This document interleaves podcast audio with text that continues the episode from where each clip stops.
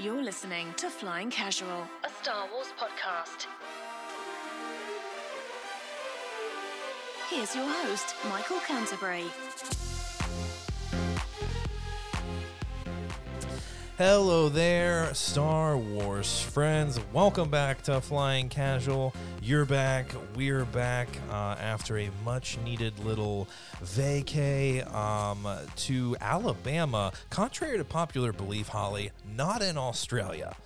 Did not realize why some of our friends in the group were, you know, wishing us well on our trip to Australia. And I was like, I don't remember saying we went to Australia. a flying casual down under.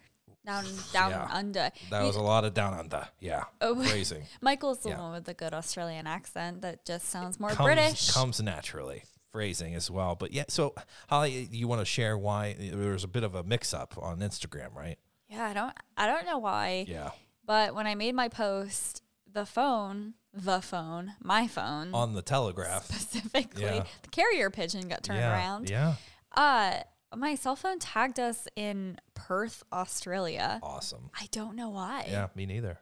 No We- clue. Maybe we were there. makes a lot of sense now. A lot of people are wishing us well down under. Didn't Yeah. understand at first. So sorry about that guys. Uh, just a little little time off down in the uh, the, uh, the the south uh, with those fine folks from alabama. Holly a year later they still don't, have not learned how to drive though. I'll say that. Still have not learned how to drive I actually Okay. am Oh. of the opinion that Alabama's not as bad as Massachusetts. well nothing as bad as as massachusetts That's correct, Michael. that's right that's right exactly right. Exactly. Oh, that's a whole inside thing. Yeah, too many inside jokes here on Flying Casual. Please leave us a one star review and let us know. There's too many inside jokes on the podcast. and too uh, much Australian hate. too much hate in Australia. Yeah, just visit the place. Damn it. oh wait, you Ala- Alabama hate. too much Alabama hate. Um, but uh, we're back. Uh, Luke's back. Luke, uh, a little time off on the podcast. Uh, how you doing? I'm just jamming in my head the men at work ever since you guys start to talk about Australia. Let's go. yeah, come from a land down under, that should be the intro song. Was that? where women glow and men plunder. it's all recorded. We have so many sound bites of Luke that can just go at the beginning or the end of really every can. podcast. Wait a second. Every podcast. I didn't yeah. know that was men at work. Well, now you do. Tis, tis indeed. Um, the more you know. great video. Watch that music video. Fantastic. Uh, and I had this uh, this great revelation today, or realization, maybe more uh, correct. My my daughter's 19 months old now, and the language is starting to come Yeah. in bursts, and um, she just flitters around the the house like a little fairy, just sort of spouting off whatever sounds or words come to her wee mind. And uh, I sort of close my eyes, and you just listen to her, Mhm. and she sounds exactly like Wicket Let's learning to speak Galactic go. Basic in Battle for Oh Endor. My God. Where- wait, Has she been? Spoiler alert! Spoiler there alert. is some if basic. you haven't watched Battle for. Endor, Wicket just starts ducking Yeah. normal, and um, he sounds like a 19 month old girl listening to, or learning to speak. It's great. Was she watching it with you while you were reminiscing, or? She has, she has caught snippets. Oh, of that's it where that's where it came in her from. life. Oh, my son certainly has. I don't know if I've watched it since she's been alive, but that will change soon. I can't wait when she's like 18 years old. Just pull up, you know, a caravan of courage and just say, "Here's where you learn to speak." She'll be traumatized. I learned English from an Ewok. Well, it's actually Stop. basic, Sounds but uh, counterintuitive. yeah. Star Star Cruiser. Cruiser. Yeah. Wow. Holly, I'm so glad Holly knows what we're talking about now. It's great. Yeah, now. It's great. Yeah. Um, really enjoyed doing a commentary on that. Uh, just glad to have us, you know, back, guys. I forgot how to podcast. Being away for a couple weeks, I totally forgot how to podcast. You know, but we're we're doing it. Um, a lot of cool things coming to Star Wars fans. We've got the Bad Batch in two weeks, and the closer and closer we get, the more and more excited I am for this. So we've got some new Star Wars material to talk about, which is going to be great. Um, Flying Casual here is delving into the High Republic. Luke has read every piece of material. I have finished Light of the Jedi and the Test of Courage. Holly has yet to start. Wait, you finished the test of courage? Well, I think I've got maybe like 40 Oh. pages to go. so. You're not done. Well, it's just, I mean, I'm pretty much wrapping it up. Yeah, but but so, but Holly has found other books apparently too good for Star Wars. oh my books, god, I like you know, just discovered Yeah. that memoirs are really fun to reads. read. Yeah, And so I blew through two memoirs. One was Yeah. um, I Like You Just the Way I Am Yep. by Jenny Mollen. And the other one is the Mindy Kaling book. Uh, what is it? Everybody's Hanging Out Without Me Yeah, and yeah. Other Concerns. Both of them were so good So and good. so funny. Anyway, so I read those instead of the High Republic books. Sorry, Yeah. guys. yeah. Why we could have actually been, you know. Uh, drinking up uh, an audible of like uh, the High Republic, you know, something. Uh, we're listening to a Jenny Mollen uh, audiobook, which was freaking hysterical. I'm glad we did on the trip because that was that was a good time. I actually was a good really enjoyed that. It was really good. I was reminded there are other books other than Star Wars. That's books, true. Just nice. It's nice. But change. we like Star Wars books love here. Star Wars books, No, I'm gonna start the Light of the Jedi this week, and you'll be done in two days. probably. Yeah. I have a couple pages left on one of my other books that I want to finish first. Yeah. But Well, after this week, you know who I want to write a Star Wars book? Who? Jenny Mullins. oh my god, Yeah. should be great. She'd be great. She'd be a great Star Wars author. Um, I'd be super down for that. I feel like we could use more comedy in Star Wars. yes. So, uh, but so guys, we have new material to talk about here soon, and we're going to be talking about the High Republic here. But uh, w- recently, we talked about our favorite moments in the Clone Wars. You know that beautiful masterpiece that is Clone Wars, some of the best of Star Wars. And after that discussion, we thought, you know, why don't we do the same with Rebels? And I'm so glad we did because thinking back on was it four seasons of Rebels? I was thinking about these top moments that we're going to discuss, and I turned to Holly. I said, "I think it might be the best Star Wars. It, it just may be the best Star Wars material that's ever existed." And I can't believe like I'm saying that, but like it may be. Holly, it is it, it- Rebels is Star Wars for a lot of people. Yeah, you don't have to remind me of that. Rebels was like the first, like, I mean, obviously I've seen all the movies. Yeah. But Michael like forced me to borrow Yep. his DVD collection of Rebels Yeah. like years ago. Yeah. And what did you do? I gave him back. Hand them right back. Didn't "I wanna don't- watch I them." don't watch cartoons, nerd. This is so dumb. Yep. But then, Yep. like, when I actually sat down to watch them, oh my God, I became obsessed. I was like an Mm-hmm. Yeah. animal. Like, I couldn't stop streaming them. I don't know Yeah. how anybody survived with just having weekly episode releases, yeah, it's tough. especially now. But Mhm. Rebels, definitely one of my favorite things. Rebels is really what made me go from enjoying Star Wars to loving Star Wars. So, always has a special place in my heart. Absolutely. And and I you asked for a rewatch soon and then after kind of, you know, looking back on it today I said that, actually may need to happen. Um, I asked for a rewatch Yeah. immediately after I Immediately. You did. finished watching Had to it put a pause on that to, to consume new material, but I, I think you're right. It may be it may be time for that. Um, but eh, before we get to that discussion, guys, there's something else that we need to address. Uh? Luke, this is a, a new story to Luke here. He hasn't heard this. Okay. So my nephew, intelligent, uh, seven year old. Um, you know, I, I've introduced him to a little bit of Star Wars. He he's watched a little Clone Wars with me. It's that you know TV Y seven age. We haven't talked about Star Wars, Holly, at this point. What months, maybe years with Probably. Gavin. I, I mean, you know, he got into the, to Minecraft and and and dinosaurs, and so I felt like my window of opportunity was gone. You know, got Disney Plus, really thought he was going to delve into it, did a little bit, and then we move on to other things. I'm sure like every other kid does. But I was on a FaceTime call uh, after vacation with my family, and my nephew hops on there and says, uh, Uncle Michael, look at this. And he's playing Minecraft on his iPad, and he shows me um, a scene from The Last Jedi. He shows me AT walkers that he has built on crate. and I, my Holly, my jaw dropped. Did it not? It did. I did. I To the floor. What? And he started. He started uh, um, um, listing off the movies that he'd watched. Uh, he, he's struggling with the titles because I mean, who doesn't with that many movies?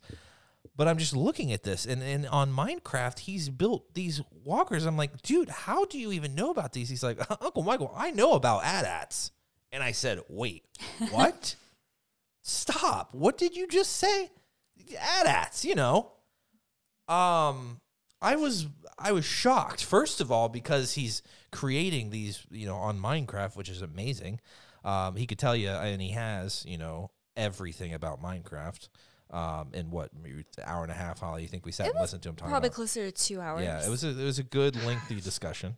I had no idea what he was talking about, but he shows me this, and I mean, he's got smoke coming off these things that have been hit by lasers, and it's just I could not believe what he had created. I was shocked by that, and then shocked that he's calling them AT-ATs, and I thought, where the hell did that come from? Who the hell's been talking to my nephew about Star Wars? Sure, the hell isn't my family. because none of them likes my my family. Like they had no idea what he made. That's cool, bunch of robots. Like they have no idea. And so I was blown away by that, that he's referring to them as AT or a- AT-ATs. I'm like, whose parent did you talk to? I just was blown away by that. Holly, you are an uh, an AT-AT originalist, I'm just an uh, ad not a constitutionalist. We need to specify in, in that sense you're not. But uh, when it comes to Star Wars, you're an AT-AT fan. Where, where where does that come from? Where have you been secretly talking to to my nephew? Well, it's not a secret now. Oh shit! Um, also back to your point about um, what did you say? Original. I'm an original. Originalist. An originalist, yeah. Yes, I believe the blueprints of the AT-ATs should be living documents. But I digress. Star I- Wars is an ever evolving thing, right?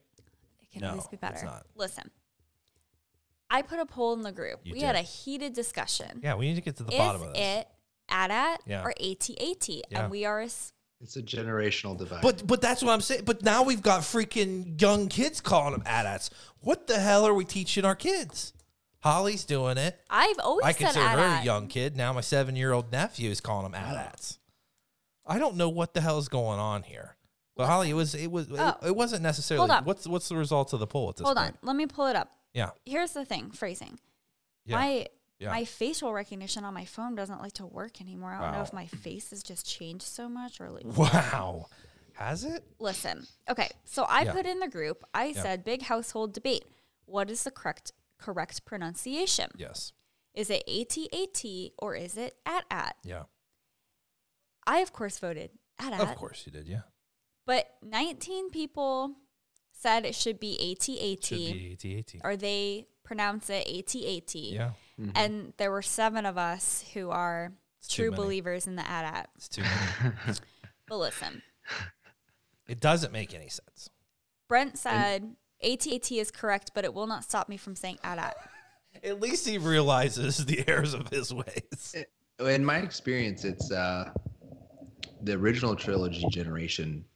I found uses AT-AT more, Yeah. and then I found the prequel generation, which I certainly count myself in as as more of the AT-AT vibe. Yeah. Uh, but I don't know if that if that's how it broke down in the poll or not. It, it, I mean, there's some strong feelings about it. A lot of people are you're kind of stuck in their ways. It, I think as Yeah. Star Wars has expanded and you get new, you new new weaponry and stuff, and you have ATSTs come in and these smaller kind of scout walkers, uh, then you ask yourself, you know, how well how would you pronounce that? And Holly, you you you know, I enlightened everybody. you enlightened it. How would you pronounce that? Atst. Ats. That's It's perfect. Yeah. It's perfect. So Look, I, if we can yeah. say things like Yeah. st, we can say at. we, yeah, I'm yeah. You're at. Uh, No, but Nettie was like, sorry, but at just doesn't sound very intimidating. it could. It really doesn't. I think when the Empire's building these things, I don't think that's what they were thinking. Whatever. Whatever. Anyway. No, you're right. Well, I we I think we've put that issue to rest. Then I just I have to figure out where the hell my nephew heard this. Yeah. It wasn't from any of us. I don't call them that unless, like I said, Holly's talking to him offline somewhere. I, I he's had to talk to someone's grandparent or something. Listen, I, I, rewarded him last night for calling You it did. an at. wrongfully, but you did.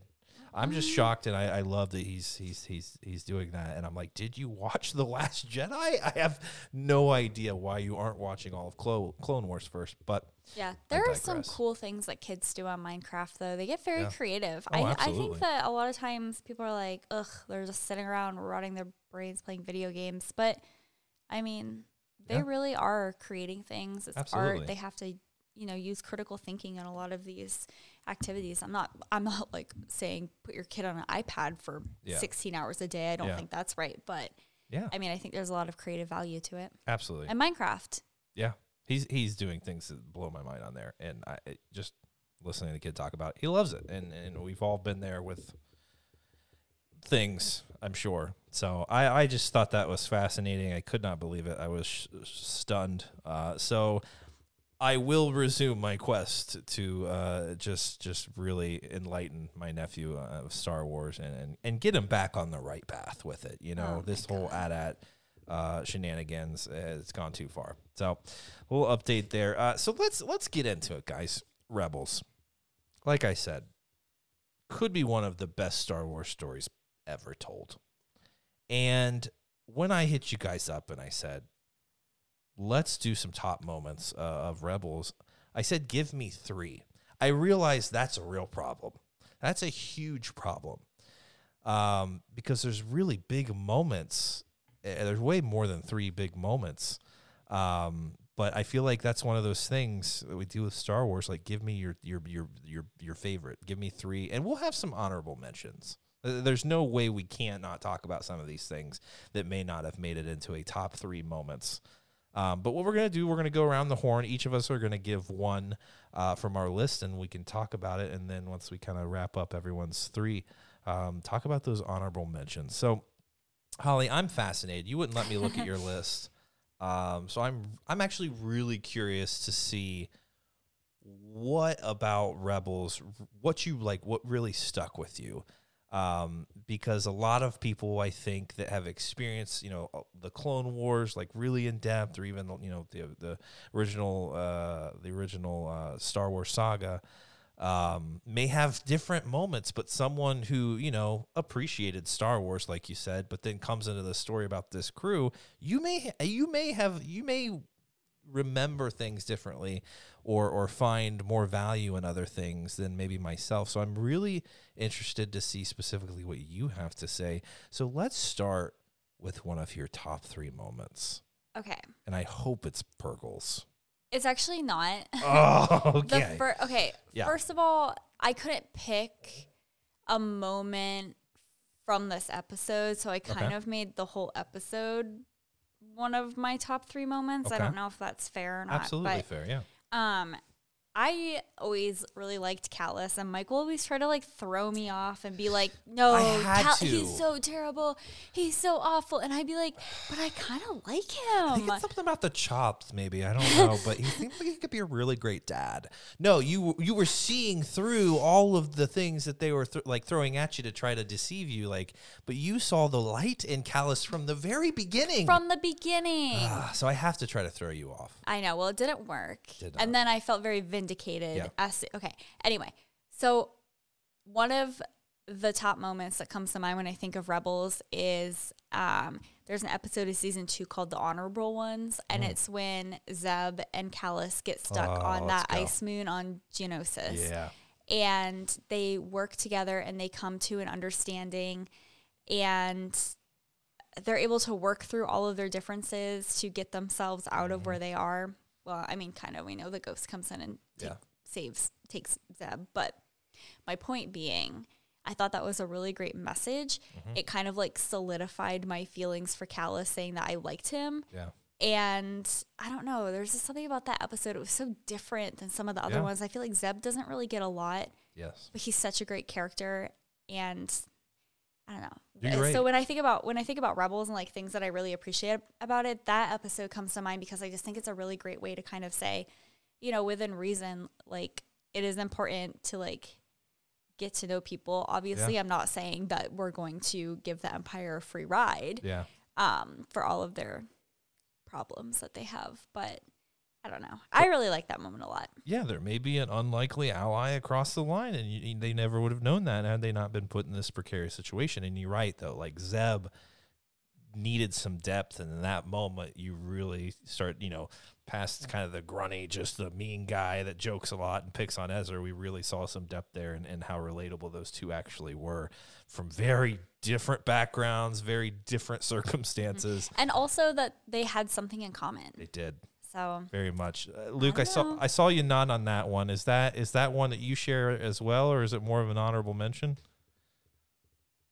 I didn't necessarily put it on my list, but it's definitely a highlight episode of the series. I think almost anyone who's seen the series, if you talk, start talking with them, and they want to pull out moments or episodes that that are memorable and meaningful, uh, it's it's up there. I think on most people's lists. Definitely, yeah. I what a great that. I love that you pulled that. I did not see that as one, but you're right. That is a memorable moment. That just how often do we get, uh, you know, uh, hero versus enemy kind of coming together in an unlikely circumstance, and then and it's not like they turn callous there, right? Like, but it was just like a little flicker of light, like you're gonna you're gonna remember this. You're gonna Yep. Kallus is gonna remember back like I owe you or uh, you owe me or um, there's just some camaraderie there that was unexpected, um, which just I don't know. and that's kind of like Star Wars, right? It's Yeah. always like an unlikely group of people yeah, coming together to get shit done. yeah.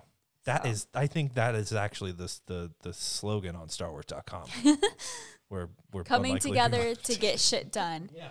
TM. I, I think that's on. Yeah, we're trademarking it if they have it. Okay, flying casual. Uh, would it be a trademark? I think we need an attorney. I don't know if it would be a trademark or a copyright. I think it would be a trademark. Okay. Yeah, yeah. I don't know. Maybe Taylor Swift has it trademarked already. I don't She know. She has everything copywritten. Who knows? Who knows? Um, but Luke, what about you? What's what's one of your one of your top Rebels moments?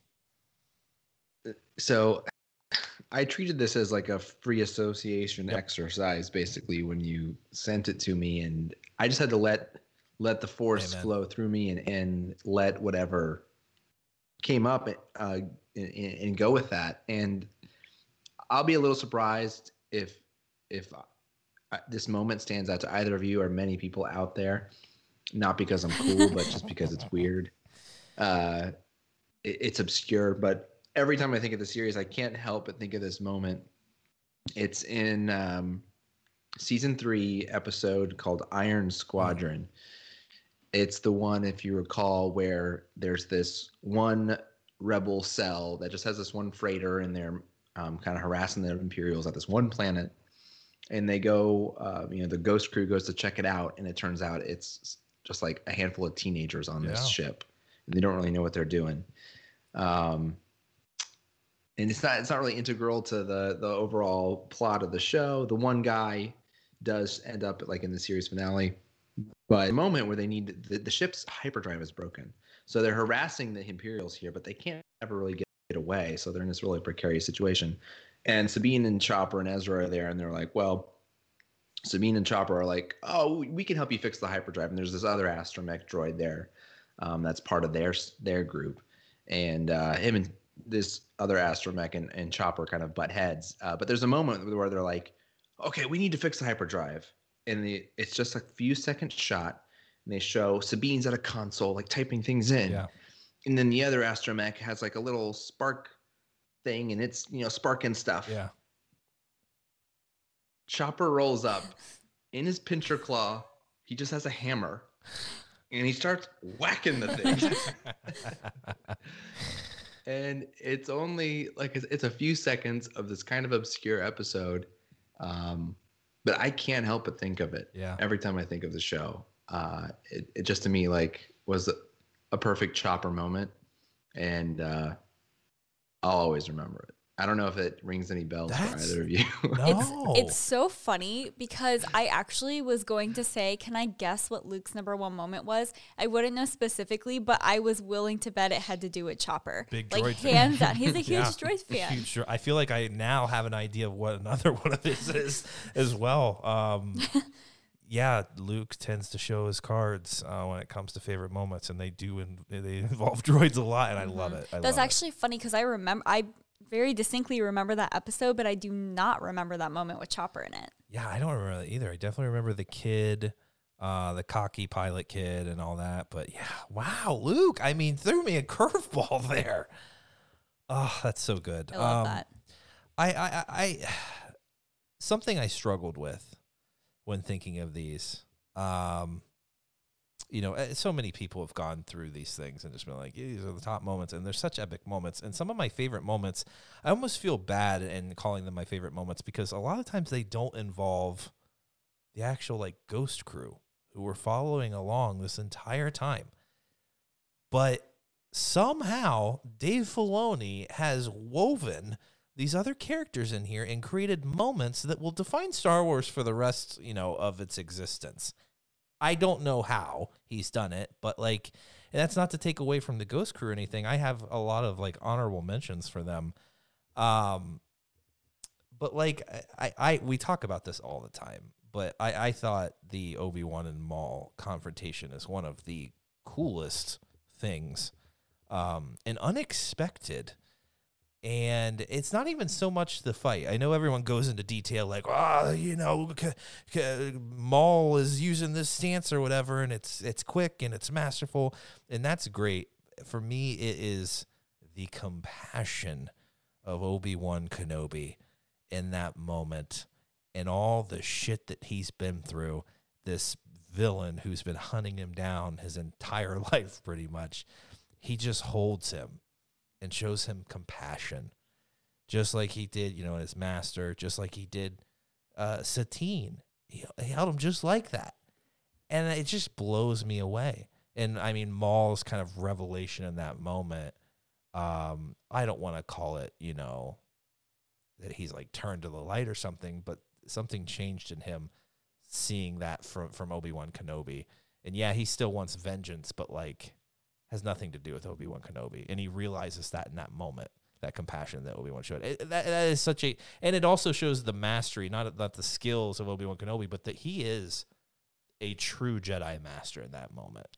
Um, that it truly was, you know, it, it just like compassion is the way of the Jedi. Um, and he is really the one who ultimately nailed that down and, and is redefining what a Jedi should mean for the future. It's just a stunning moment. I was not expecting it at all. Uh, we've gotten so many Maul and Obi Wan confrontations, but like I could not believe they brought that into Rebels and it worked. It worked. It is a, a teaching moment for Ezra. Um, it was you know uh, the end of Maul. It just it really showed the true evil in the galaxy was the Emperor. Um, and and Maul was just a little misguided, and I think he realized kind of the errors of his ways. Um, and, the tragedy it- of Maul. it Poor re- Maul. it is, and it's just like Obi Wan isn't the one that like you were so misguided in, in that hatred, and it wasn't Obi Wan that you you should have directed that towards. It, it was another. It's just an amazing moment. I know a lot of people feel that way. I just I cannot believe they brought that into Rebels. Uh, Luke, is there anything about that that that moment there on on Tatooine? We see a young Luke too. Um, i- i- you know, he, I think Maul says he will he avenge us or he will he avenge will us avenge all. us. It's like what? Like what? What? What? What? Do you ever think about that moment when you think of Rebels? Oh, definitely. Yeah, that's like one of the most powerful moments of the series, and and kind of a a detour in the story Yeah. that we, you you end up there. But I, I think there's there's several moments in the series when you start to think about them um, that I hope uh, sort of are are captured in a way in the new Kenobi series, not as sort of direct copies, but just Rebels got some of these characters so right Exactly. uh, and, and showed them in such profound moments that I hope that they capture the same sort of spirit in types of moments in the Kenobi series. And I'll probably talk about one one later on my list, but this is one that like just shows the the creators of this show, you know, Filoni largely and the others that worked on it. Um, they, they brought all the history of of Obi Wan into that Yeah. moment, and Maul Maul's history as well. All that we know that they've been through, and like you said, I, I love the mirror of Obi Wan's held people in this exact Yeah. moment. before people struck down by a lightsaber who were meant or something meaningful Yeah. to him and you know Maul as a as an adversary is still something meaningful to him and that um those same moments he had with Qui-Gon and Satine and and Maul um that sort of reflection Yeah. a repeated reflection of those moments is really interesting and powerful So unexpected. Holly, huge Maul fan. I'm a big Maul fan. Yeah. Though it's his demise, I mean, you, when you watched it for the first time, and then again, I feel like you may be welling up right now. Are you getting a little emotional thinking it was actually a super emotional scene because I think something that is make not like nervous. I'm not like nervous about the Obi Wan show. I'm Yeah, very yeah. excited for it. For me personally, something that makes me a little bit nervous is just like having to like see Obi Wan in this like lonely state of mind. Yeah. And I don't know, that's just like very heartbreaking for me. But I loved what you said about how this scene with mom, this confrontation that they have. I actually had this one on my list too. So Let's I was go. like, I was prepared. Cross it off. Um, but how he Maul is like berating him about like you coward, like you Yeah. you're here on this in this desert by yourself. He Come says on, Holly. he calls him like a little rat on Tatooine or uh, something like that, and he's like, "Look how low you've sunk." Yeah. And then what you were saying about how Obi Wan has really grown and learned so much, Obi Wan literally says to him, "Look how high I've risen." Yeah. And I just thought Come that, that on. I mean that was amazing. Let's go. Look how high I've risen.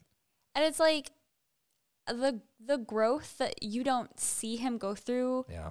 in that moment, but you can just imagine he's a very different Obi Wan that Yeah. we saw before. Absolutely right. And I just I don't know.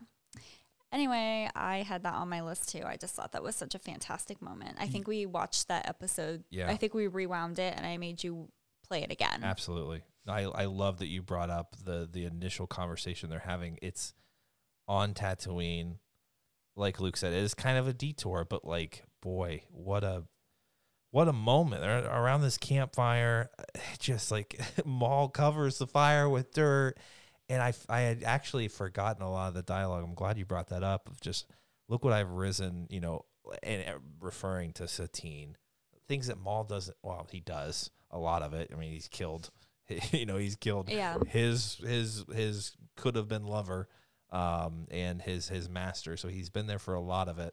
Um, but there's things that he still doesn't even know that Obi Wan's overcome. And look what I've overcome. You have all this hatred for me, for what the wrongs you think I've done to you, but like I've risen above any sort of hatred that could have come from all that you've taken from me. Yeah, I'm here on this lonely planet, but I serve a bigger purpose. Mm-hmm. And we didn't see, like, Obi Wan didn't fully understand at, at the end of Revenge, like, what are we doing? Like, we're gonna split these kids up, but like, what, what's? And we see that in a little bit of the, uh, the from a certain point of view stories, and even the comics. Like, he's still just, what is my purpose here? And I love that you're saying this Kenobi series is prime for us seeing that transition. We've seen the confused, what am I doing here? What purpose do I serve? And then we've seen the master, and we're going to see how he got there. And it's going to be so freaking emotional. I can't wait for it. I know. Oh my God. Please make it gorgeous um, and amazing. I cannot wait for it. So, that, sorry to take up a lot of time there, but it's just what a defining moment in Star Wars. Um, Holly, we've crossed off the Maul Kenobi confrontation, but you got two more. Well, good thing I actually wrote down six, five Well, things. hey. But I won't. I don't have to say them all. That's okay. Um, well, if it's my turn again, yes. I did kind of what Luke did, where because I was in Michael's office earlier, and he was like, I was like, "What are we going to talk about?" And he's like, "I think we're going to have to talk about our favorite Yeah. Rebels moments." I was like, "Well, I'm going to have to rewatch it. I can't great. think of any." And Yeah. then I listed like seven, and I like, was like, "Okay." seconds after you said like it wasn't like you went away and like you literally off the top of your head just started writing i'm like see that wasn't hard because just, i knew this would just come to you like ma- clone wars yeah like you don't have that relationship with it I do but, not. but i knew rebels, Rebels it was is- just come to you Um, we talk about this moment on the on. podcast all of the time. let's go other than the Kallus one I just brought up, whenever I think about Rebels, like this immediately pops into my head. It's, I don't even remember exactly what episode it is. I think that it's towards the end Mhm. of the series when they're digging up the world between worlds. It could be wrong. And Thrawn is there overseeing everything, right? And he sees Ezra trying to hide and like scurry around, trying to, you know what I'm, t- you know, Yeah, see yeah, what I'm talking yeah, about? And he's like, I think this is the scene. I could be wrong. Someone correct me. And he's just watching him, and he just goes, fascinating. And I don't know why this is the funniest Thrawn line to me ever. Yeah. I think that I quoted that. Michael probably got so sick of it because I would No, say that great. all the time. Yeah. But I just thought that was such a great Thrawn moment because to me that like really summed up his character in this show where Yeah. he just kind of let things play out mm-hmm. and then he waited to see how he could kind of take advantage of it. Yeah. He does that throughout the entire show and he was like he like if this is the scene that I'm thinking about, I don't remember if that's exactly what was happening. But he just like he sees things that are going to interrupt his plan and he's like I'm just going to let it happen and see what happens. Well, and there's so much potential for those two as well. So he is genuinely intrigued when he says fascinating.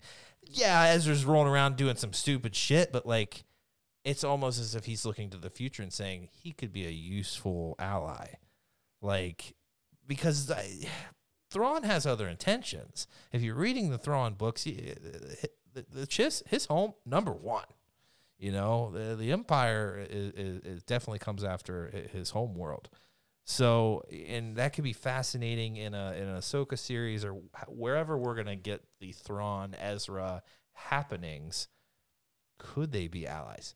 Could he just, you know, this this force that he's seeing? I don't I don't know how much of the force Thrawn really saw before much of this. Uh, he had some encounters with some folks. I don't think much. Yeah, I mean, he he he ran into Anakin of uh, God. It feels like a dozen times in the new Thrawn books. I'm sure it's only a couple, um, but uh, yeah. So it, it's it's it's it's a mystery to him. Um, the Chiss don't really see the Force in that way, and so I think he's thinking of the future in that moment. He is intrigued by him. Uh, Luke, are we grasping at straws here? I mean, it's a very comical moment, but I think Thrawn is thinking about this kid and being like, I sense something here. Yeah, I'm having trouble placing the exact moment. Like I know it happened exactly how you said. Um, droids. But there's there's sort of a lot of there's sort of a lot of moments like Holly was saying of uh, similar to that where he rather than like any other imperial would just be like uh, get that guy Yeah. fire now go he kind of like "Hey, let me check this Yeah. out for a minute um so that yeah there are so many moments like that um where yeah, he has a one liner fascinating I love it. or intriguing or I you love it even more. Yeah. what am I gonna make of this? So uh, yeah, definitely very emblematic of the character in the show. Yeah. I mean, he's learning. This is a kid who is from Lothal, like the home world that they are occupying, and seeing this kid fighting for his world when not a lot of people are is intriguing to him. Like he's done that for his own people. So I think there's there's I don't know if it's sympathy, but an understanding of what Ezra is is, is there to accomplish. So I, I I can't wait to see how I think this relationship is going to be so unexpected. I think they're going to do some interesting things with Thrawn. I, I don't think Thrawn is going to be this villain that everyone's making him out to be. He he is way too complicated Yeah. after everything that happens to just say I stick by the Empire. Hell no, he has other intentions, and he tends to bring out the best in people. I'm looking at you. What? Oh God, I forget his name. God, what's his name? I'm looking at you, The random old- guy. the old hillbilly guy, guy. from uh, the uh, Eli Vanto. Oh, he's like, who the Oh, hell's that? No, yes. He's a hillbilly, and uh, it's great. We never would have known that if we wouldn't listen to the audiobook. But he just tends to, to to bring out the best in people and challenge them. And I'm just like, what is in store for these two? Um, I, I I think it's gonna be something unexpected, and I can't wait. Uh, I don't necessarily want it in an Ahsoka series, but I understand. No, it has to be its own thing. I don't think it's gonna be. Oh, I don't. I know, but I, I think you know she's out. She's out looking for Ezra. It makes sense, but um, yeah. So I, I love that Holly. I love these little obscure moments you guys are bringing up. Um, it's freaking great. Uh, Luke, um, I sense your second involves um, a protocol droid. Oh, it's a good guess. It's a good guess. There is a common theme um, with my next one. Uh, it involves a, a certain uh, orange-headed droid. Again, Yeah. I'm a, I'm a sucker for Chopper, un, unabashedly so, and uh, but this rather than a, a comical moment with with him, which is what he's what it it's sort of known for. Um, it's in the you know big spoiler alert in the episode surrounding Kanan's Mhm. death, which don't don't even think of this show as an you know animated show versus live action versus whatever you want to Mhm. watch. This sh- this series does some drama. I think better than dozens and dozens of drama shows on Yep. TV out there. Um, in the, the episode of Kanan's death, um, and, sort of the the immediate aftermath, they're so powerful and so well Yeah. done. Um, I get you know the shippers and, and uh, choked up every time I watch it. And I watch some clips to kind of get ready for this discussion. As I thought of moments, I was like, "Oh, let Yeah. me go watch that that moment." And every time, I don't know how many times I've seen it, but it's still so powerful. But um, you know, that episode ends with Kanan's death. Is sort of that happens, and then the Yep. episode ends. Then the next episode, you start to see the, the aftermath, and it's called Dume for for his l- original last name of Caleb Dume, and uh, it's you know they they do that mission at night where he ends up dying, and then they get back to their base sort of as the sun is rising for the next morning, and um, Zeb wasn't there, so they had to break the news to Zeb, and then Hera just kind of wanders away from the group and she's looking at the sunrise i think back towards where the city was where they just had come from and she's just kind of staring at, at the sunrise and she's starting to like cry and, and get um, you know and chopper just rolls up Mm. next to her and with his again with his little pincher hand he just gently strolls up to her and holds her hand Mm. and they both look out at the sunset together and it's ridiculous but i'm gonna cry like right now talking about it Ugh. it's, it's so well done and it's this orange-headed goofy droid Yeah. and a green tentacled headed alien lady on a cartoon on Mm. the disney channel and it's it's so damn good It it's so good And it's great because, like, that is such a great scene. And it's not just the writing. Like, the writing is phenomenal, but in that scene, there were no words. It was all the team that put together the images and ah, just like the music. And I just like, I don't know, everyone who was involved with making this show did such a phenomenal job. But the fact that they could bring so much emotion out of a scene Yeah. that didn't even have any dialogue in that moment was uh, like and they do that a couple times throughout the series too it's just like really fantastic the way that they're able to do that because they get you invested in these characters only four seasons Yeah. and we just feel like we know them they're like family and, and uh, Chopper, like everyone else in the crew, has kind of this hard exterior. You know, literally li- yeah, he has a very hard exterior, um, and, and you know, they don't often let their guard down. You know, even especially even even Hera and Kanan, who had you know uh, some interest there, they they didn't let it down often. But Chopper's just like them. You know, he's always causing ruckus. You know, giving Ezra and Zeb a hard time. But that's those moments are where it shows you they're a family. Even the flippin' droid yeah is having a moment and you don't understand a thing Chopper says. And, and so many Star Wars books that we've read, they always talk about how droids, like in in, uh, in a t- test of courage, they're saying, "No, this droid isn't supposed to have these. She's having these feelings, and she's giving this advice that droids aren't supposed to do." But there's certain droids that we get in these stories that just show compassion. They they they almost are these sentient beings um, which is why I think one day in Star Wars we're going to get a rise of the machines and they are going to literally fight back. But um, that is, you're right, Luke. That is such a a good moment, and they play. They do. They play on that moment. So many moments that like Caleb had meditating, you know, in front of the sunrise and, and out kind of alone on Lothal and and uh, or she, you know, Hera would come up to him or whatever, but just kind of like he's not here anymore. It's Yeah. just it's just me and Chopper saying, You're not you're not alone. We are family. It's hard of the time I give you. Like, we're here. We got you. It's freaking crazy.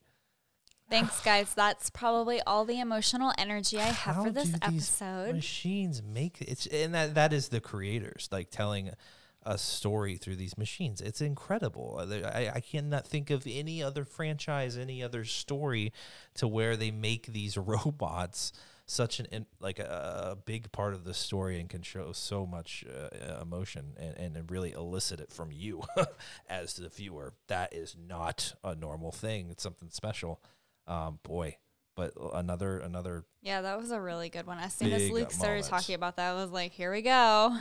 Um, so I, I I had one that was kind of tied with a moment. we already talked about Kanan's sacrifice a little bit. Um, that's a that's something to my throat. I'm not emotional at all. I think you're emotional. Um, we, we all know, you know, uh, we talked about uh, Kanan's sacrifice in the moment, the music, you know, him, you know, seeing Hera in that last moment. Like, hey, we we've gone over it a million times. It's great. It's one of my top moments, but we've gone over it so many times. I'm gonna pull an audible, and I want to talk about Sabine and her little training sequence with oh, Kanan yeah.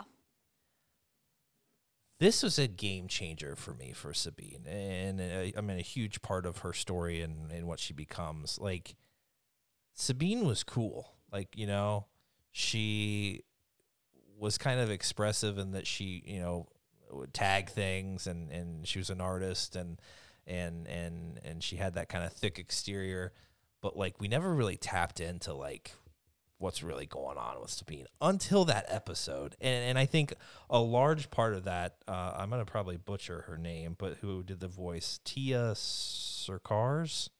I don't know if I did that right. Um,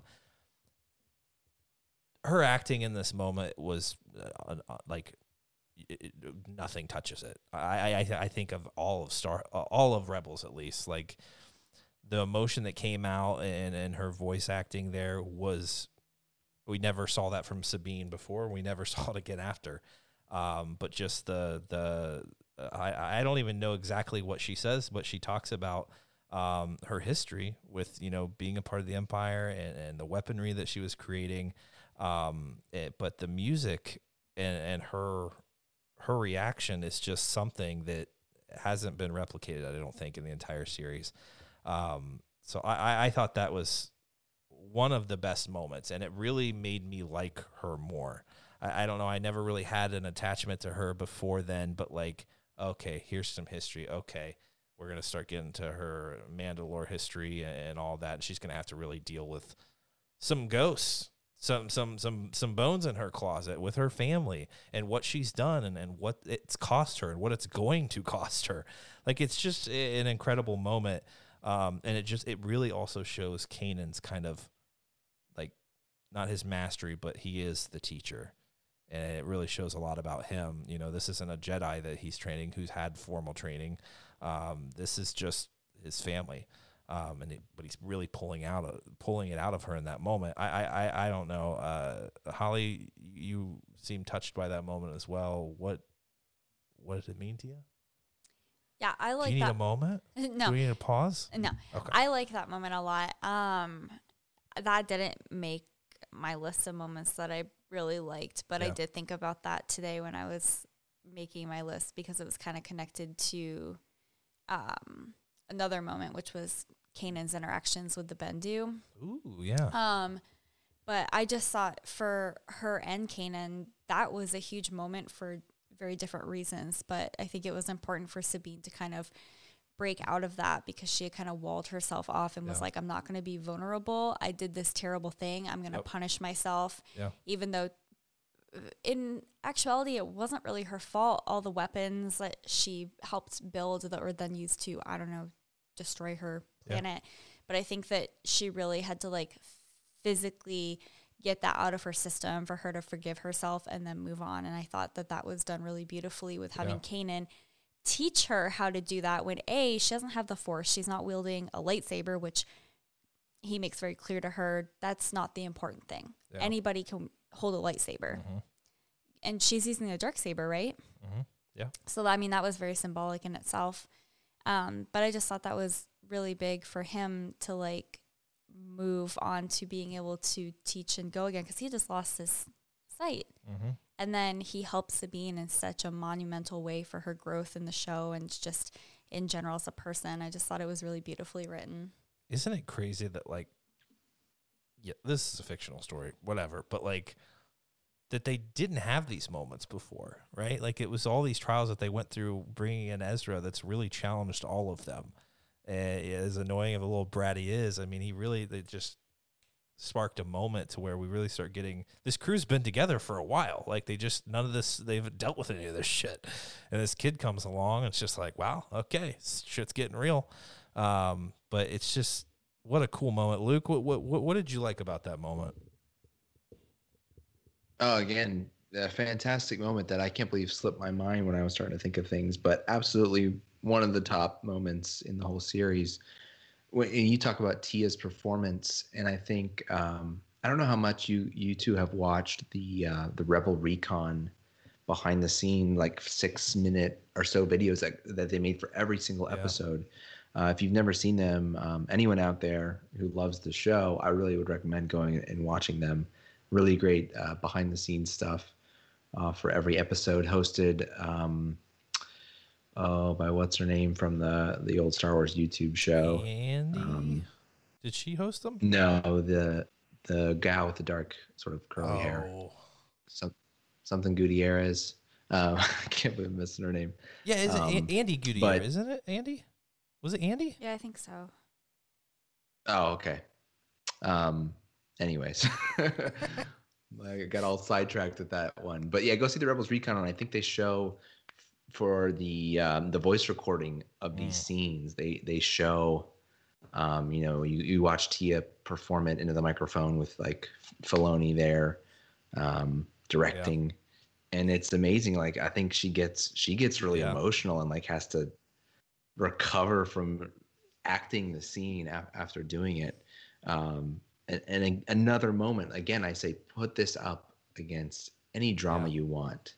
And this scene will beat all Yeah. sorts of quote unquote drama shows out there. It, it uh, amazingly well done. You feel, you know, she's delivering the lines in between Yeah. strikes of the light of the of the dark saber and, and, like the rhythm of the line delivery and the the emotion that's building up inside of her sort of with with each strike um it is just yeah another powerful moment that uh this this series it just delivers over and over It again absolutely does. The it's great too because like uh, when you look at the Mandalorian, like Pedro Pascal got like a lot of love, and people were like talking about like his behind the scenes stuff. He's like holding the pillow, like he's holding a little baby, and that's awesome. But he's a pretty well known guy at that point. But like uh, these other voice actors from the show, I mean, let it all hang out. I know Sam Witwer's a little more well known, but when he screams Kenobi and like has these moments, you when you watch this behind the scenes stuff, it is priceless. These guys are in the moment, and it's just boy chills galore. Um, but I, I just I, it meant so much to me because, like I said, I, I didn't really have a huge connection with with Sabine. Um, I thought she was awesome, but I also wasn't a huge fan of like Mandalorians at that time. And I think her development and and Rebels really opened me up to okay, let's learn more about this. Like this is a little more complex than I realized. That was really a taking off point for me where I really started to appreciate it more, and, and that is a testament to her and, and the choices she made and and how she overcome those. And then you think, oh my God, she's gonna lead Mandalore, and then she sidetracks. She says, ah, not so fast. This isn't for me. And you're like, wait, what? Okay, so Sabine's got a bigger purpose, and I think we're even gonna find that out uh, later on, maybe in an Ahsoka series. That'd be freaking awesome. Uh, Holly, another moment. Okay. Um Oh, let's go wipe away the tears. Let's reset. Some funny moments. Or no, No, not a funny Never moment. funny moments. I mean there are really funny moments. really great moments. Yeah. But this is not one of them. Okay. Um, I kind of brought this up earlier a couple times, and then when we were just talking about Sabine, but Mhm. I really love the interactions that Kanan has with the Bendu. Yeah. But in particular, I also really like Thrawn So seeing Thrawn and the Bendu together Yeah. was kind of cool, but I really liked it when Kanan really pisses off the Bendu, and so mm. he like unleashes that storm, Yeah. and Thrawn doesn't know what it is, and he doesn't know what to do with it, and he literally is like, "What kind of Jedi devilry is this?" Because Yeah. he doesn't understand the Force, and it still is legendary. Yeah. Le- thing of things of legends Mm-hmm. to them at the time, and I don't know. For some reason, that kind of like sticks out in my mind too. Yeah. I just, especially then he has that moment with the Bendu after where the Bendu kind of like prophesizes what happens later with Thrawn and Ezra, but Yeah. nobody would understand what that meant. Yeah. I don't know. It came full circle. The Bendu's freaking cool. The And- Bendu is so freaking cool. and I feel like it's blossomed uh, other ideas of these creatures or, or, species that are in tune with the Force, but it just shows us this galaxy is bigger than the Jedi and the Sith, It or the Jedi versus the Empire, the Rebels. Versus, it's bigger than that, and the Bendu knows Yep. it. To him, what's going on is kind of trivial, and he can just create a storm and kill everyone if he wants to. But it's like it's bigger than that, and, and it's but that's what keeps it so interesting Yeah. that it's more complicated than just learning these ways of the Jedi and you're this force user. Mm-hmm. There's other things out there. And also like everything with the Jedi and the Sith, like everybody wants it to be so black and white and it's Yeah. not. And the Bendu is there because he literally is like, I'm right in between. Mhm. But I also don't take sides. Yeah. So I will counsel you. Yeah. I will also counsel a Sith. Yeah. You know, and he understands everything, but he doesn't. He's like, I'm not getting involved with this war, hmm and that's when like him and Kanan have that big Yeah. blow up because Kanan calls him a coward. He didn't like that. Take a side. Big words. Yeah.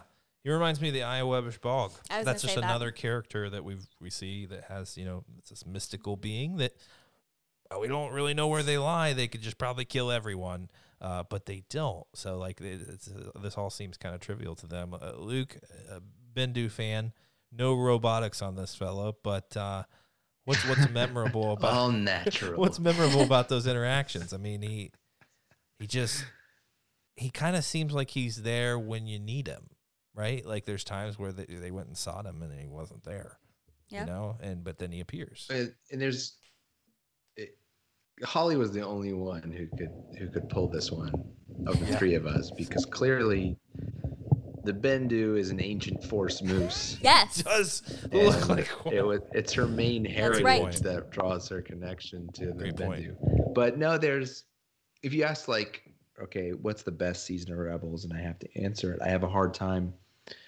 like between season two and season four parsing that out. But then there is all this cool stuff in Mhm. season three. We already talked about the Maul Kenobi showdown happens in season three, and then uh, the Bendu is littered throughout season Yeah. three, and this this you know really mysterious character, unlike most things we've seen, because like you already mentioned, he's not on you know sort of the the good or the bad side. Um, so he serves as a really unique role, and he re- comes to Kanan at this moment where Kanan's at really his one of his lowest points in terms of the fallout from his blinding by Yeah. Maul at the end of season two, and sort of rediscovering what his purpose and role is with this new impairment, and what what does he still sort of mean to the team and the cause, um, and just sort of re like refinding his purpose. And I think the Bendu's uh, counseling uh, in a way helps him figure some of those things out.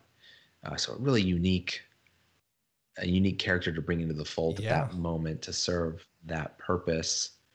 Uh, I think maybe a lot of people's um, not so Mhm. favorite thing, but I think if you give it another shot, I think over time, more and more you see it, and you'll appreciate this character more. Absolutely. A- And what a testament to where Kanan is in this moment that he's willing to listen to this creature who he can't even see.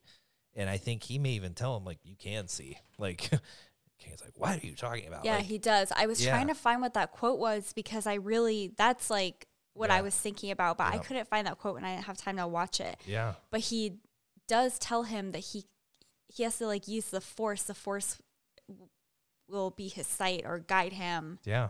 I don't know. I thought that was a great moment, but It, it, honestly, it the, like at that point, it felt like Kanan, and this is what this is this is the trials that he's going through to really seemingly become a master in this moment. That he is trusting. That's distracting. Chewie's making a bed right now. It, it shakes everything. Um, he's really trusting the force in this moment. What else do I have? Uh, you know, uh, we we we learn from people who have such impairments that other other senses tend to be heightened and, and you know uh, out of just your body's response to this trauma. Um, and but he really trusts in the force in this moment. Sometimes I wonder if if the Bendu even actually existed. I, I- I don't know if that was the force manifesting there and that's what he needed in this moment in the universe. I don't know. But what a uh, that speaks to him. There's spiders all around him, Yeah. which I would probably just drop dead in that moment if I were blind. And I it, it, maybe I would be willing to trust anybody at that point too. But like the wisdom that he gives him, he is essentially just telling him to trust the force, and that's Yeah. something that Kanan was not really masterful at at that moment. Nope. He was too dependent on his sight and, and what was there before him. He wasn't really able to sense all that was around him and, and feed off that energy. And it's just from that point, it was a different Kanan. It was a different Kanan. And then, yeah, like you pretty much have been seeing all along. And that's what his, his death, when his eyes kind of cleared, that's kind of what it meant to me. Like you, you, you're seeing Hera now as you always have. Like, I, I don't know. It was a great moment. And the Bendu played a part in that. We don't even know exactly what the hell he is other than a moose in, impersonator. um, I also did when I like was trying to find that specific quote that he says to Kanan to kind of be like, you have kind of like handicapped yourself by only relying on your like Yeah. physical senses. yeah. Um, I found something interesting that I didn't know, Mhm. where Dave Filoni tweeted back in 2017. He tweeted and said, "It just occurred to me that I never got to tell you all the story of the time the Bendu met Ahsoka Tano." Thanks, Dave. Yeah, can, yeah, just some fun facts on Twitter. I don't know. I didn't know this. I'm sure that you guys already knew all this, but then he said it was a brief encounter which took place around the end of the episode The Mystery of Chopper Base from season 2, just before Ahsoka, Kanan, and Ezra left on their fateful mission to Malachor. Of their conversation, you might find this dialogue to be the most interesting, and it's between Bendu, the Bendu, and Ahsoka. Mm. And it goes like this The Bendu says to Ahsoka, You are set on this confrontation then. They're talking about her confronting mm. Darth Vader. Yeah. And she says, I have to know the truth. Yeah. Bendu says, So be it, but understand this much will change as a result of this encounter, including you. And she says, Isn't that true of all things as time advances? And he says, My dear, when I say change, I mean death. and she, boy, yeah, and she says, "So I will die," and he says, "Will you?" I didn't know that. Goodbye, then, Ahsoka Tano, former Jedi Knight, and he disappears. That's freaking great. Um, I would have killed to have seen a scene with that playing out. Yeah. It's almost better knowing after, though, because I know. we would, probably went into that confrontation with so many expectations. I but know. knowing that they had that conversation and that the Bendu is somewhat like the Eye of Webbish Bog, it's just kind of riddles. Like, I didn't say He's like a die. gatekeeper of the secrets of the Force. But he's not actually gatekeeping because he's sharing it with people. People just aren't asking. It's like, this isn't Star Wars. I'm Anyway. i I'm an originalist. I'm the Bendu. Um, I just thought that Yeah. was. I thought all of the Bendu stuff is cool, yeah. but I then when I learned about that scene between him and Ahsoka, I thought that was pretty awesome. That's freaking awesome. I mean, will the Bendu make appearances later on? I, I, I sure okay, but so. that's like the thing. It's like so Thrawn shot him down with his ship, Mm-hmm. and then had this conversation with him, and then he kind of like dissipates, right? So is he like dead, and he just like went into the Force, like, no. or he? But he laughs when He he, does it. That's what I'm saying. It's all trivial to him. Yeah. You die. I mean, I didn't say that. It's nothing to me. I'm just seeing, you know, parts of the future. And you asked me questions. I give you answers. I don't know. And then he, you know, Thrawn shoots him with a pistol. You think that's gonna kill the Bendu? It's like it's too bad that he didn't want to get involved because it just shows like you cannot hide from the Empire. Yeah. Hey, maybe we'll get a Dis, uh, Disney Plus series on the Bendu, and we just learn, you know, learn about his life in the rocks. That Just- actually would be like a yeah. really cute. You know, they do those like little minis for kids, and they're like kind of adorable. I think Yeah. one with the Bendu. I would love to see a little baby Bendu. the roly poly ones, like you make the the the Bendu a roly poly one. I don't know. He um, Kids would be like, "What? This round rock is giving me sage advice on the probably future." I- look like some sort of demon creature. Probably. I mean, he kind of does. But he, but- Luke's right though. He looks like a moose. I lot just- of lot of main, you know, inspiration in that design. I just really like the Bendu. Anyway, That's guys, fair. I just hijacked most of this with No. my. no, that was. I love that you shared that. That was freaking great. Um, are we on Luke now? Yeah. Luke, uh, uh, uh, a final moment before we get into some honorable mentions. Yeah, the uh, you know what what Holly brought up with the Bendu and Ahsoka is a, a good segue into mine. I'm going to cheat a little Oh. bit. It's not so much a moment, but sort of uh, two moments that are somewhat of, of bookends. Um, so Ahsoka's reveal. I think it's at, at the very end of season one. Uh, she, when she comes down the ladder uh, on the Ghost, it is I think, or on that other Rebel ship that they're meeting on. And uh, while I came to Rebels slightly late, um, I I was I got to binge it for a while and caught up to the point where I watched um, the end of season three and, and season four as they happened.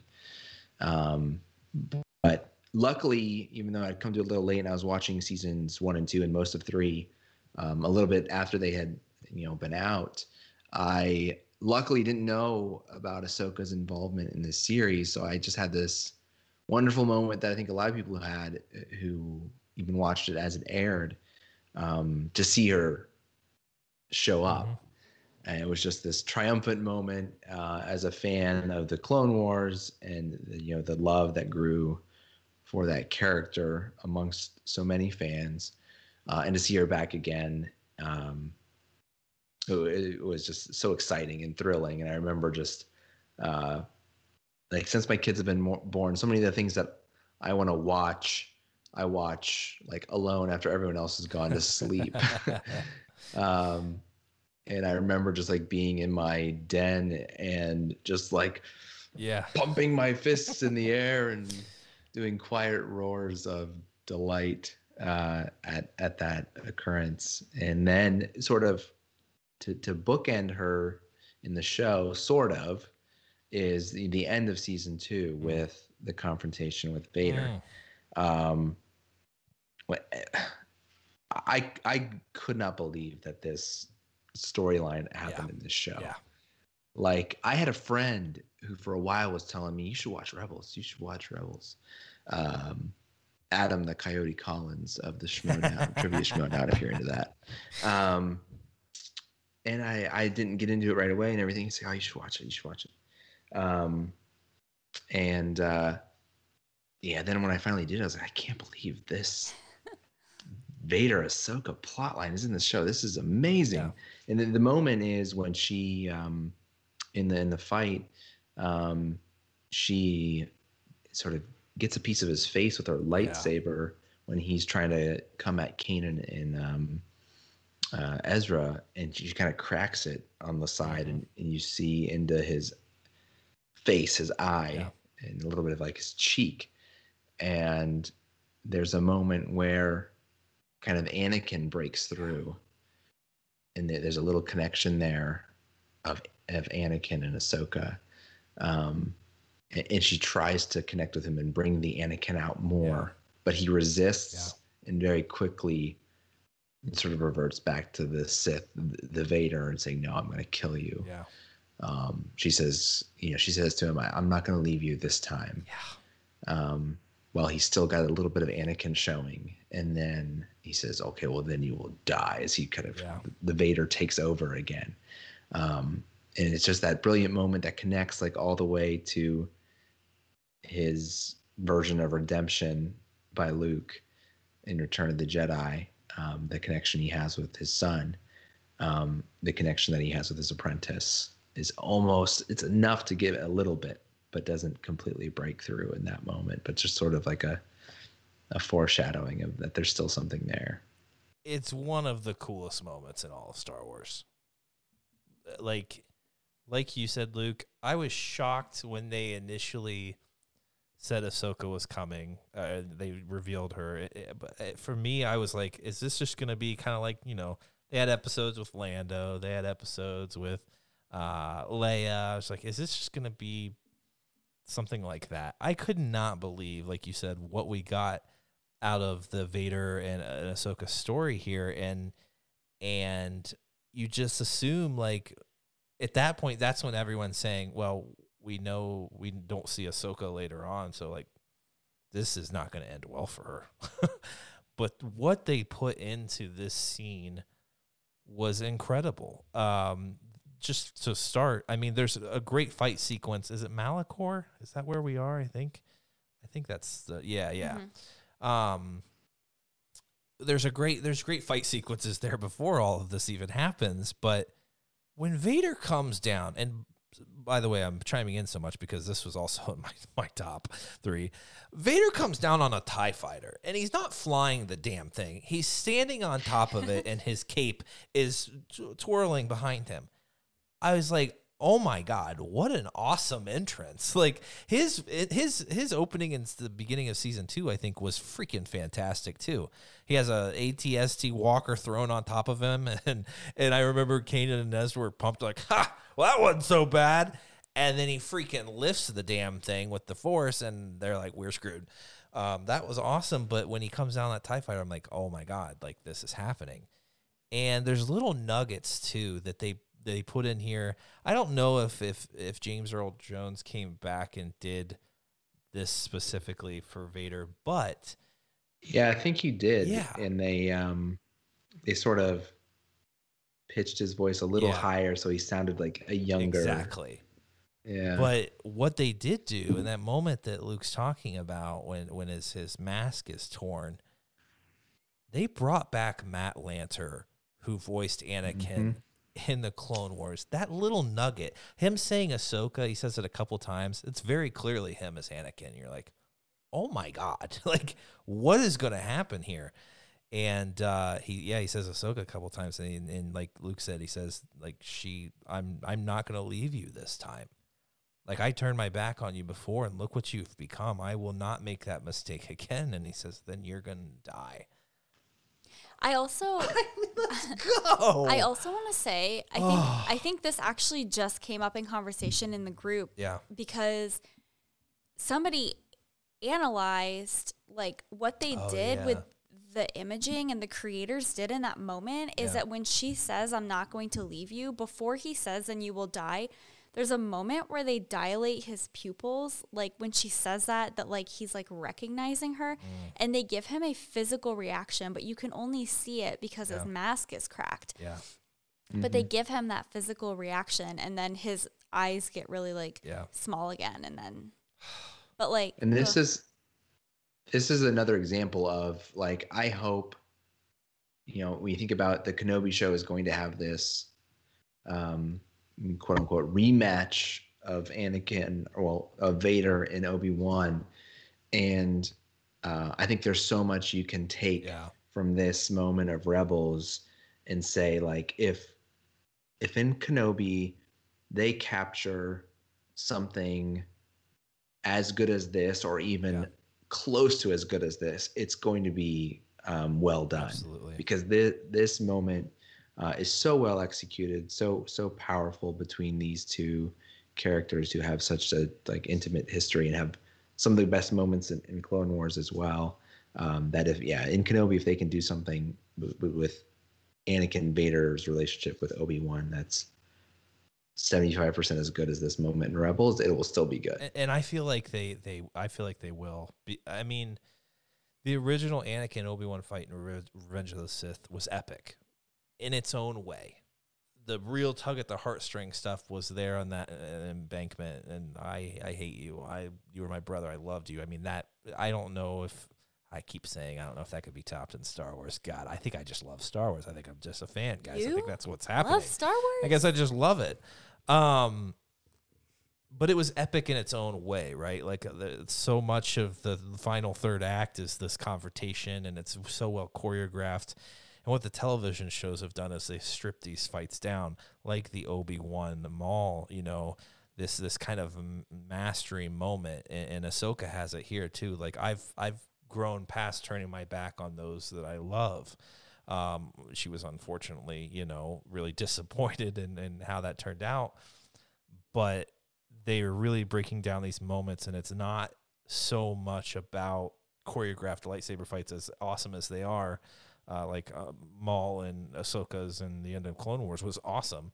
Um, but it's these moments, it's it's these little nuggets that they have, and, and I can't imagine that Obi Wan and Vader aren't going to have something like that, where we may see a lot of Ahsoka and Obi Wan here, a, a hopeful.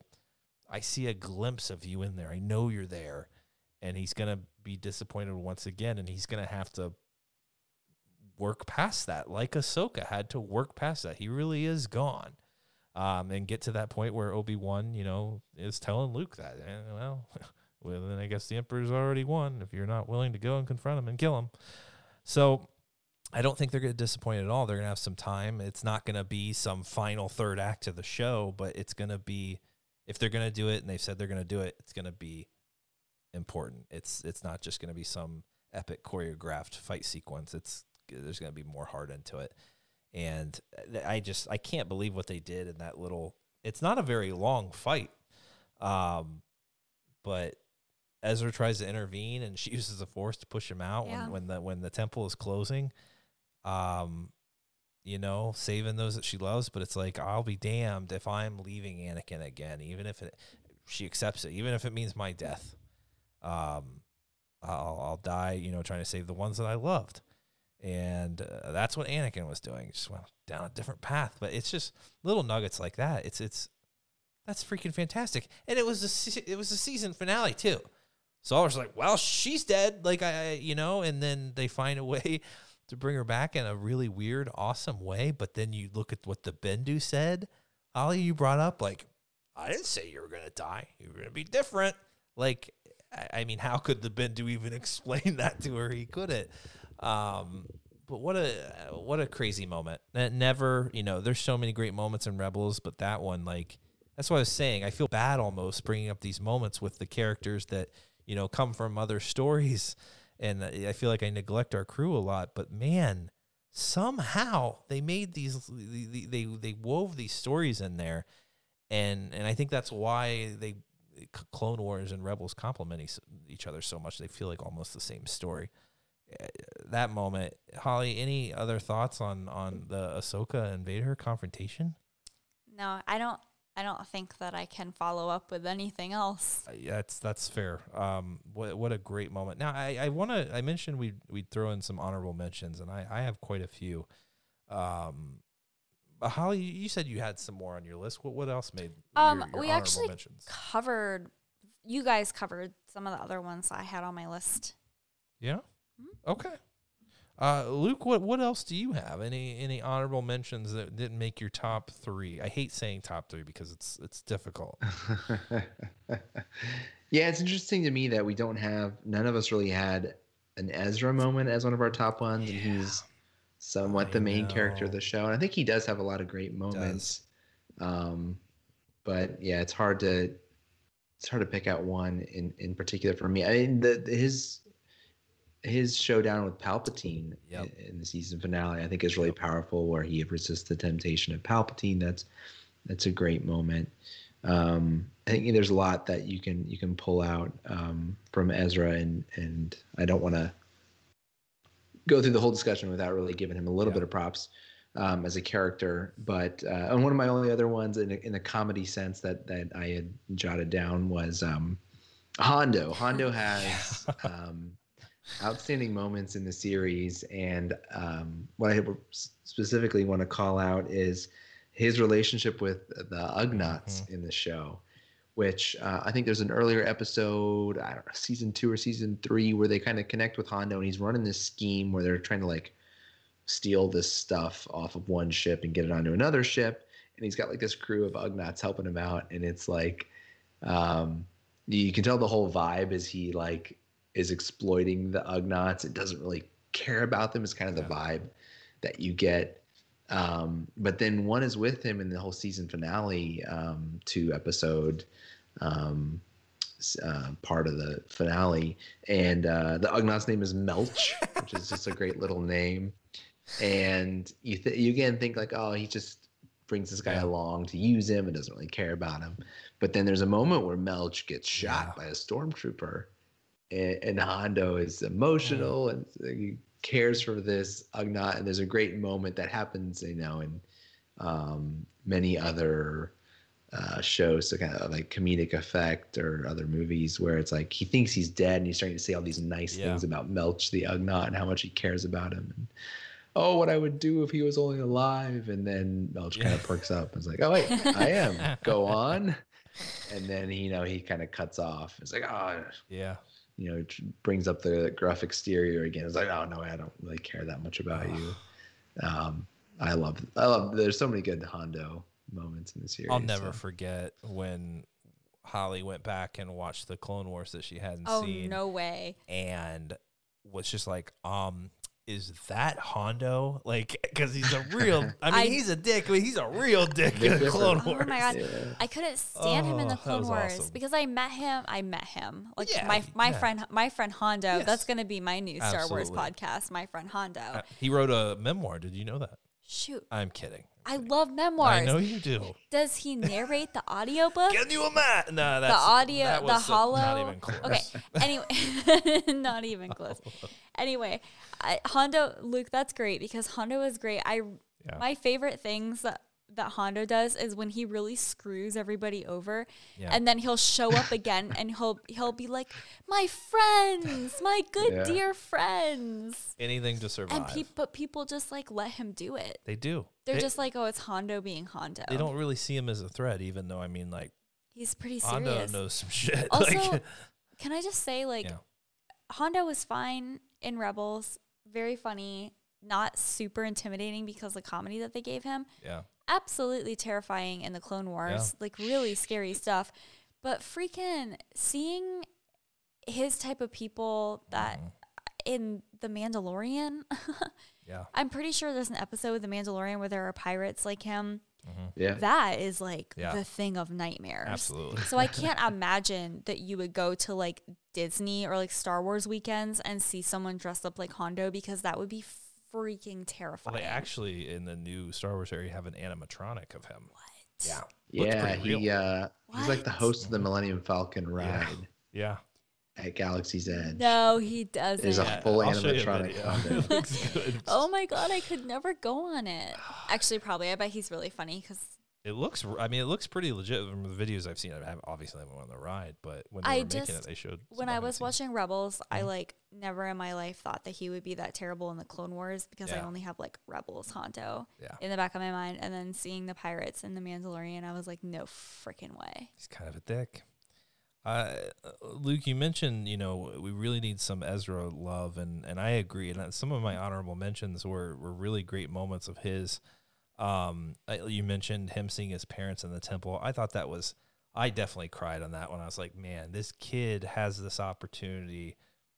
His entire mission, really, was yeah to to save his planet, but like to find answers about his parents and then he's given this opportunity um very much like Luke Skywalker you know taking an easy way out um you know getting what you seek and rejects it.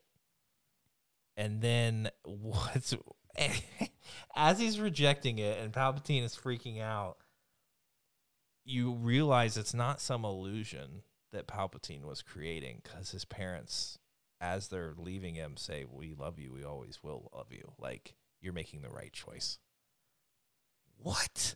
The whole time i'm sitting here thinking this is palpatine's just playing games with him which he was a little bit but like he talked to his parents and his parents knew he was making the right choice and they they affirmed that for him it was a very touching moment for ezra and then um in the world between worlds you know he's he saved ahsoka and now he has this power.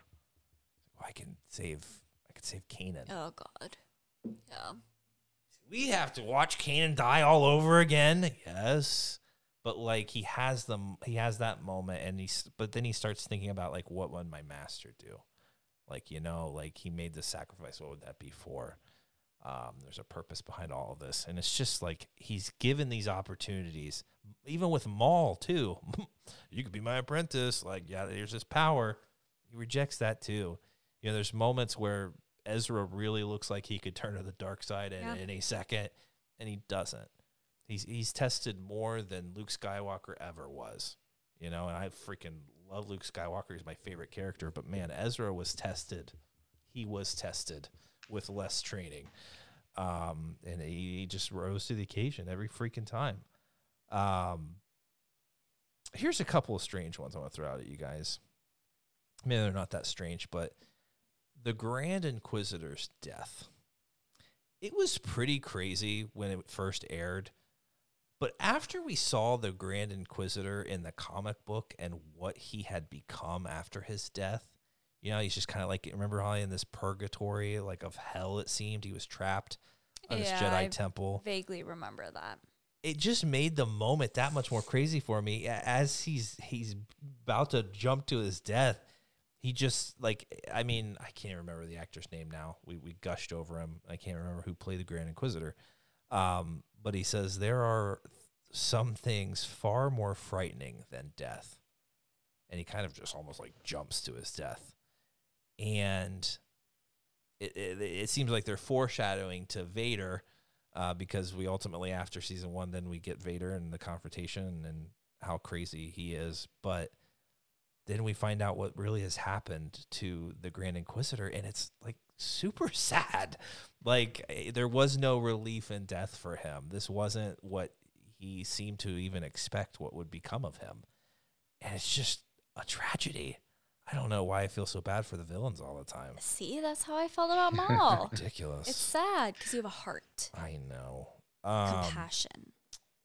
Uh, we I mentioned Vader on- when he comes uh, to Lothal. I thought that was I could not believe the beginning of season two. I was like, oh my god, like Rebel Rebels just elevated. Like it was a that was a different level. Um, I also had the Zeb and Kallus on the moon of Geonosis. I thought that was amazing. Um, and AP five in space. I- was I a thought- moment. I thought that Luke was gonna bring that I one up. I did too. It was a quirky moment, love AP5. but like Yeah. who knew we would all love it so much? Like after the, fa- I, I, I think in the beginning I probably found it annoying. I was like, "What the hell is going on?" And every time I've watched it since, I'm like, "What a great quirky moment Yeah. for an, a Yeah. droid again." It's not, it's not, it's not these deep compassionate moments, but it's like, what is, what is the, this particular droid just wants peace, Leave me alone. like and. Oh, Yeah. Luke! What I mean, it didn't make the list. Why not? No, it is one of my favorite moments, and uh, I think it is a uh, a, a divisive Yeah. moment. I, th- I feel like it's a moment that you either love or you hate.